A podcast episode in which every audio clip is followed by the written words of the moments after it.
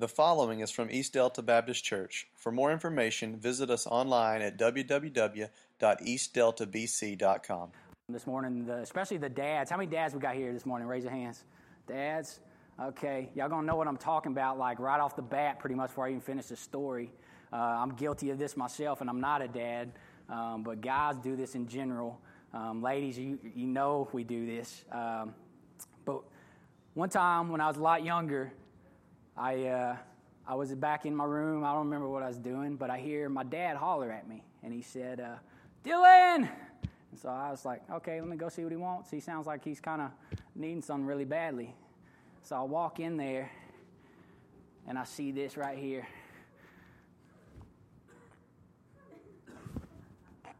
And I'm like, "What are you doing?" He's like, "Hey, can you hand me the T V remote?" I was like, "Are you kidding me? Like, it's literally like three inches away from you. Like, you couldn't do that yourself?" Now, I know y'all are guilty of that, man. I'm guilty of that, okay? I know it. Don't act like you're not, okay? And he did this to me all throughout my life. It's gotten a little better. And I say now when he when he really needs me to get something for him at his age, I said now he doesn't even ask me. So my dad is uh, my dad is a very, uh, he is not a lazy guy. He is uh, a very go-getter, uh, very active, always working kind of guy. As we speak right now, he's actually out working. So uh, I promise you that. Uh, if I was to put a million dollars down on what my dad's doing ninety-nine point nine percent of the time, it's working. Um, and so... Uh, He just has those moments, and you know, and you understand, guys, when you come in from a long day of working outside in the heat and everything else, when you sit down, what do you do? Well, that, and you're done, right? You say you're going to get back up. You got, it's like, I just got to finish the weed eating. I just got to go back out, and I got to mow this little spot. You, it's too late. You've done sit down. You know you are done, okay? Because I've been there before. Um, and over the times, he kept doing that to me, and sometimes it was like he'd do it five or six times, and I got to where I was just ignoring it until like the sixth time, I was like, I sw- I'm telling you, he better be dying right now if he's going to call me in there. Um, and eventually, it got to the point where he wasn't even reaching. He was just, I'd walk in, and he'd be like, "Hey, just grab me that." And then it became a list of things, too, behind it, like, "Hey, grab me this, this, this, and this while you're up, since you're in here." So, uh, yes, guys, we're guilty of this. My personal experience, uh, I actually failed, but I do this to Brooklyn all the time. We we give each other hard times, like, we'll be like, "Hey, will you get this? And since you're up, will you do this?" You know, we'll, we'll do that to each other. But one time we were eating, I think I had a, I don't even remember, I was eating like a really spicy food or something. And I was like, "Hey, will you, uh, will you get me some water?" And she was like, "Yeah, okay." So she immediately, she goes up and she goes and gets it. And uh, I'm sitting there. I'm sitting there for about a minute or two, and I'm like, okay. I was like, you know, she just got a little sidetracked. I was like, uh, my mouth's not that hot. I'm okay. I'm starting to sweat a little bit. You know, I'm I'm uh, feeling the heat. Uh, I love spicy foods, if you don't know. If you ever want to bring me some, spicy foods, that's for me. Just a little shout out there. Um, but a minute or two goes by, and I'm like, okay, she just got a little sidetracked. I keep waiting patiently. Five minutes goes by. I'm like, okay. I was like, uh, maybe... Uh, Maybe she just, uh, maybe the house caught on fire. She's trying to use that bottle of water to put the fire out, but you're not supposed to use water. Um, I was like, maybe that's what's taking her so long. And then fifteen, twenty minutes goes by, and I'm sitting there, and I'm like, okay. Apparently, she had to go down to the Gulf, get some ocean water, filter the sand, or excuse me, the salt out of it, purify it, and then bring it all the way back so I could drink it. So I was like, man, I really need this water. And uh, so I sat there for about thirty minutes before I finally walked in there, and I caught her in the kitchen. She's talking to her mother. thirty minutes, no joke. And I was just like, man. I just snatched the water out of her hand. I went back, took me a big swig, went back to eating. Really, my mouth had cooled off by then. I went so long without water. You ever done that before? You don't have nothing to drink? Yeah, yeah, that's the point I was. Uh, but to say all that, um, on my part, it was laziness, right? If I really wanted that water real bad, I would have went and got it myself, right? Like, because I, I, obviously I didn't need it that bad. I sat there for about twenty, thirty minutes, you know. With my mouth, I was just sweating, you know. I was just burning up. I was like, you know. Uh, but, yeah, I was obviously I didn't need it that bad. But uh, that was my failure of an attempt to try to, like, hey, will you get me this, you know. My attempt to, I'll call it be the dad. Um, And so I just kind of wanted to talk about this morning taking an initiative um, into your own hands um, in our lives with Christ, um, taking control of things that need to be taken control of by us, okay? And I don't want you to take it as we need to take control from God. That's not what this message is about. It's about taking control of things God puts in our hands to take control of, okay? And that's what I wanted to talk about this morning. Just as my dad um, called me in there to get the to get the T V remote, to get whatever um, those things he needed, uh, that uh, showed me, and me doing that to Brooklyn showed me that there's times when I need to take control. I need to take initiative of my own life, my own difficulties, my own problems. Um, and so I'm going to start out, we're going to start off by talking about a well-known group of people, um, but you kind of know this story already, so I'm going to paraphrase it because it's a lot. We're going to look at the Israelites um, and Moses. Um, Numbers ten, verses eleven and twelve, and these are not up here because, like I said, I'm going to break this down because it's a lot of chapters um, to go through.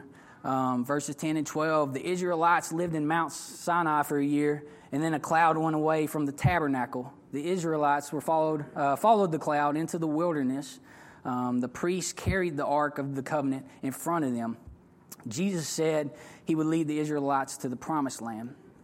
So they're on their way. Um, they're following this cloud, um, and they're following Moses. Um, Numbers uh, ten, thirteen, it says the Israelites followed Moses, and they um, did not like the wilderness. They were not happy. Um, they were sorry they had left Egypt.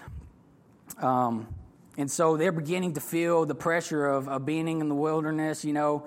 Um, you ever watch, uh, what's that show, uh, the ones with the people in Alaska? You ever seen that? What's that called? You know what I'm talking about? Do you know the name? No?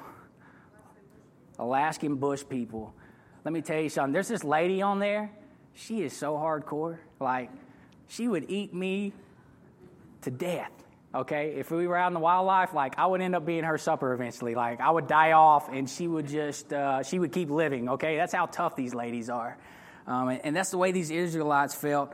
Um, Numbers eleven, uh, four through nine, it says, Jesus sent them some manna, um, which they got tired of eating manna. Um, they just wanted to eat meat. Um, so Jesus sent them, sent them some quails. So um, they got real fed up with the food that God was sending them, that Jesus was sending them. Um, they just, I, I think about, you know, I always say, somebody will say, what's your favorite meal you could eat for the rest of your life? Anybody, go. Tacos. What? Tacos. Tacos? You could eat tacos for the rest of your life? Man. Anybody else? I think mine would be, uh, I always say it's brisket. Anybody like brisket? Yeah.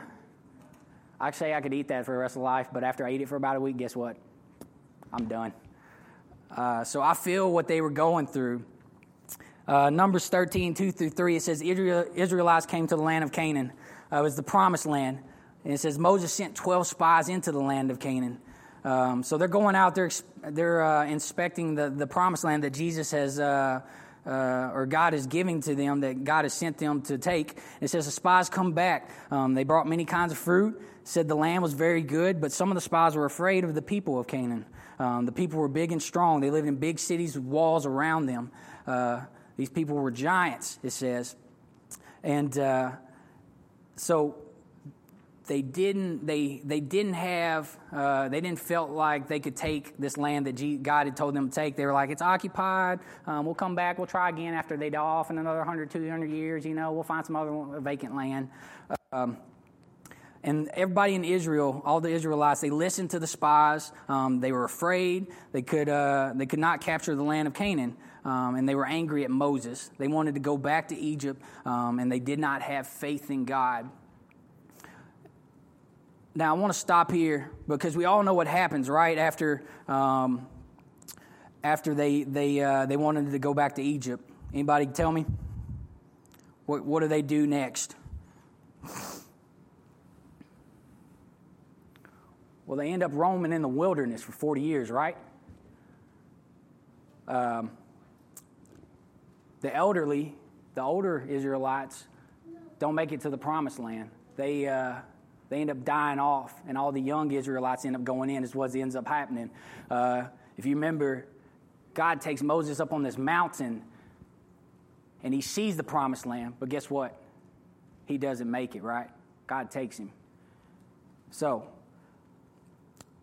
right here we talk about the Israelites didn't have faith, okay? And what Christ said to go take this land, it's yours. It's yours to have, yours to keep. Take it from these people. And they wouldn't do it because they didn't have faith.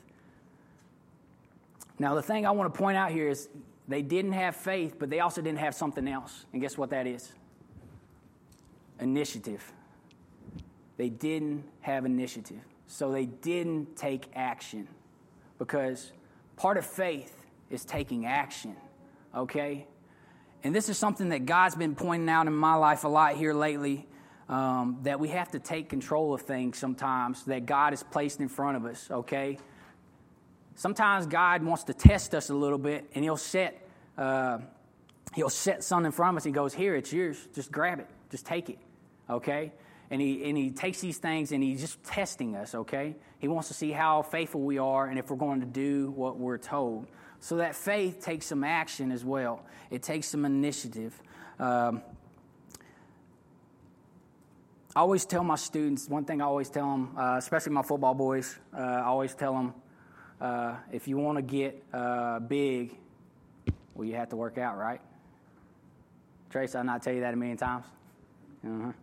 So the same thing works in our life with Christ. Um, sometimes when we want to have an abundance, when we want to have blessings, when we want to have a little bit of sense and control, we need to take it, okay? Not take it from God, but take whatever God's offered us to take, okay? Um, whatever he's put in front of us to have, um, to not be passive, to not sit idly by, to not uh, just let things go by. I'm at, everybody knows right now, I'm at the stage of uh, my life, I'm about to get married, right? I look at life in stages. And at first it was graduating high school. And then next it was graduating college. And then next it was finding a wife, getting married, right? And that's about to happen for me. And honestly, right now I'm looking and I'm thinking, what's next after this? Well, my line of thought is a little ways down the road, kids, right? That's, that's usually the next step. But one thing I've failed to do and failed to look at is what is next in my life for Christ. Right now, I, I serve. I'm the youth minister. I serve in the youth ministry here, um, and I will stay until God tells me to go. But we always have to keep our minds focused on the Lord and what He has and where He wants us to do and where He wants us to go. Um, I want to look at Second Peter verse one. Uh, Verse one, chapter one, uh, verse five through eight.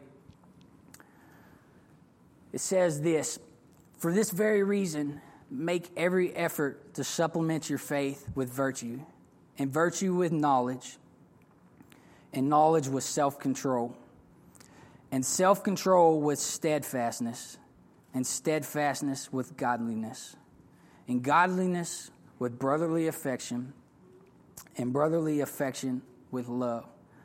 So Peter here, he's talking to the uh, he's talking to a bunch of Christians spread out across Asia, uh, Asia Minor at the time, um, and he's giving them this list of things um, that they uh, need to strive for, these things that they need uh, to have as followers of Christ.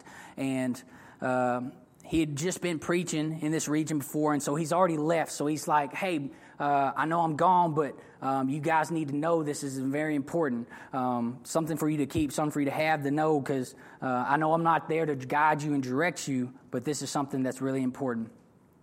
This next part of verse, uh, the, these verses I want to pay really pay attention to. It says, "For if these qualities are yours and are increasing, they keep you from being ineffective or unfruitful in the knowledge of our Lord Jesus Christ." So when I was reading this, it really hit me hard thinking about how much time I spend being ineffective for Christ compared to the time I spend being effective for Christ. Um, you know, we want to make that, that amount of time number, or that that period, as small as possible, okay? We're human. Um, we're not going to be God all the time. You're talking about God, thinking about God, you know, everything all about God all the time, because we are human. But we need to make that amount as small as possible. Um, I always feel like I'll go through these periods where I'm just, I'm I'm on fire, I'm effective for the Lord, I'm doing things, God's moving, and then I feel like these times, and honestly right now, just being honest with you guys right now, because I got so much going on marriage-wise, wedding-wise, stuff like that, I feel like I'm being ineffective, okay? I got so much going on, work, youth ministry, uh, wedding planning, things like that. I, I feel overwhelmed a lot of times, and I don't get in my word as much as I should, and uh, I don't think about God as much as I should. Um, and so trying to limit that amount of time we spend focusing on these worldly things.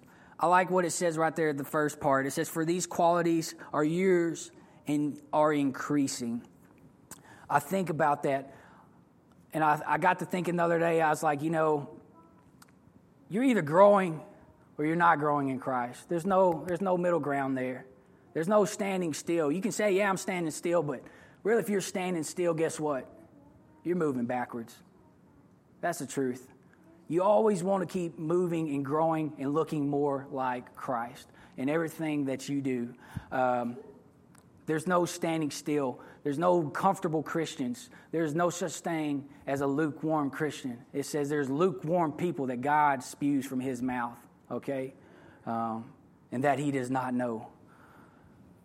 First Peter one thirteen says this, therefore, preparing our minds for action and being sober-minded, set your hope fully on the grace that will be brought to you at the revelation of Christ. We always have to be preparing everything. There's three, there's three areas you always have to be moving in, okay? You have to be moving, okay, in your prayer life. You have to be moving forward in your spiritual life. And you have to be moving forward in your physical life for Christ, okay? That's the three areas that we have to make sure we're always moving forward in. Um, and a lot of times, here's what makes it so hard, guys. If one area is not moving forward, guess what's happening to the rest? They're all, they're all not moving forward, especially prayer. It starts with prayer. If your prayer life's not moving forward, guess what? Your spiritual life, huh? You're, you're definitely your physical life. It's not moving forward. I promise you that, okay? I've been there. I have felt that. I have done that. I promise you. And you guys know that as well. Um, we have to keep moving forward. Don't be uncomfortable, or, uh, or excuse me, don't be comfortable. Um, if you want a drink of water, don't wait for somebody to pour it on you. Grab your glass and fill it up. Brooklyn probably should have came in and poured that water on me, in all honesty. Said, get it your dang self. Uh, that's the truth. Uh, laziness in Christ is just unacceptable. It is something that um, it is something that uh, we need to, as as as believers, as followers of Christ, we need to try to to get out of that that mentality, that state, um, and move away from. Um, something that hit me hard too. I got to thinking uh, that I've been guilty of, that a lot of people have been guilty of, is is this. And I've heard it said by brothers and sisters in Christ. Divine sovereignty does not take away responsibility. I'm going to say that again. Divine sovereignty does not take away responsibility. What am I talking about there? I'm talking about the passive Christians. When I'm passive in my life, it's okay that I'm not I'm not working towards Christ. It's okay that I'm not moving forward. It's not it's okay that I'm not serving the Lord in my prayer life, in my spiritual life, in my physical life. Why? Because God still loves me, because his grace is so good, and that is truth. And that is very powerful words right there. But it doesn't take away what God called us to do. Last thing, before Jesus left, what did he say? Go forth and make disciples. Go forth and be my followers, okay? And through that, we have a job to do, and it doesn't take away. It doesn't go away. We don't just sit there and not do what God's called us to do. We have to keep moving forward. I think a lot of times the thing that keeps us moving forward is the fear. The fear of the unknown, the fear of what's going to happen. Um, in one of the most powerful verses in the entire Bible here, I think we underestimate it. It's Luke eleven, Luke eleven nine. Some of you probably know it by heart. It says, I tell you, ask, and it will be given to you. Seek, and you will find. Knock, and it will be opened to you. I think that passive, that passivity um, that we have as Christians is, is fueled by this fear, by this uh, this fear of the unknown. And I think that we need to remember that God is a God who provides. That is simply it. Okay? If you're listening, say, I am. Good. God is a God who provides. He's a God who's always there, and He's a God who always will be. He's a God who takes everything in His hands and puts everything in front of us that He knows we can handle. Nothing more, nothing less, okay? It may feel like more, and it may look like more, but I promise you it's not more. Another person I want you to look at, King David. We're, let's look at let's look at David first. David's a man who took initiative. Okay, what's he do? He goes out, he slays Goliath, right? Gets a slingshot, kills this this this this giant, kills this monster uh, of a person, and um, and over time, what happens? God makes him a king, right? He makes him a ruler over His people. Okay.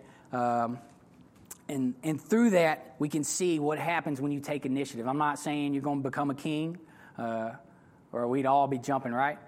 Everybody wants to be a king.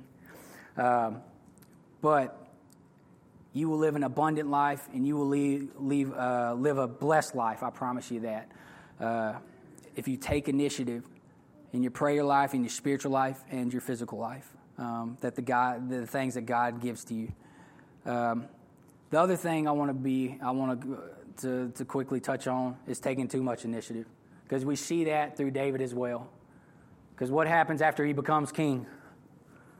He becomes very prideful.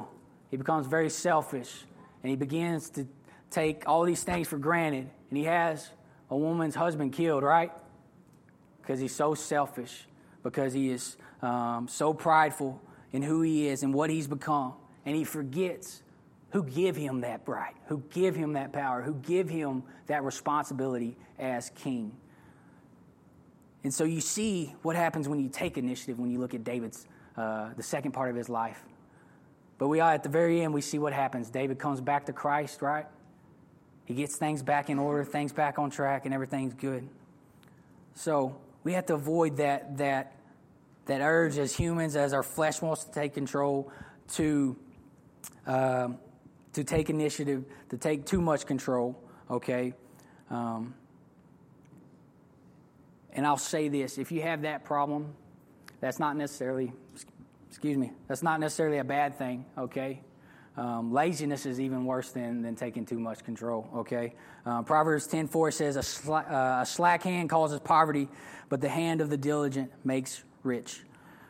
Um God has so much to offer for us. He has this this eternal amount of blessings. Okay, we're not talking about the physical, um, the worldly uh, blessings, but He has these um, this eternal riches, this eternal kingdom, um, this eternity of, of spending life in heaven that He wants us to have.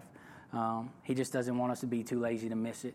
He wants us to take control um, of our our own our own uh, eternity. He wants us to take control of what He has offered us and use it to His glory, to His good, and His uh, kingdom. So, pretty short message this morning. Uh, I've shared with you some things with you guys. Hopefully, you got something out of it. Um, and I've always said this, you know, if you don't know it's sinning, then are you really sinning? But James four seventeen says this, so whoever knows the right thing to do and fails to do it, for him, it is sin. So guess what? You can't tell me that I didn't ever tell you laziness is not sin. that not taking action is not sinning. So you can thank me for that. Um, you can come up to me, but Dylan, now I'm sinning, man. I didn't know that. So I apologize ahead of time, but I'm just trying to save a brother or sister. Uh, but I'm gonna do, I'm gonna do one song here um, that really, really uh, goes along with this message. I just, I know you guys don't hardly know it. Um, but I just want y'all to think about the words. I want you to think about what it has to say um, a- as we sing it, um, as we go through it. And uh, it's it's a really powerful song to me because I don't ever want to be stagnant, stagnant and be lukewarm in Christ and feel like I'm really in Christ.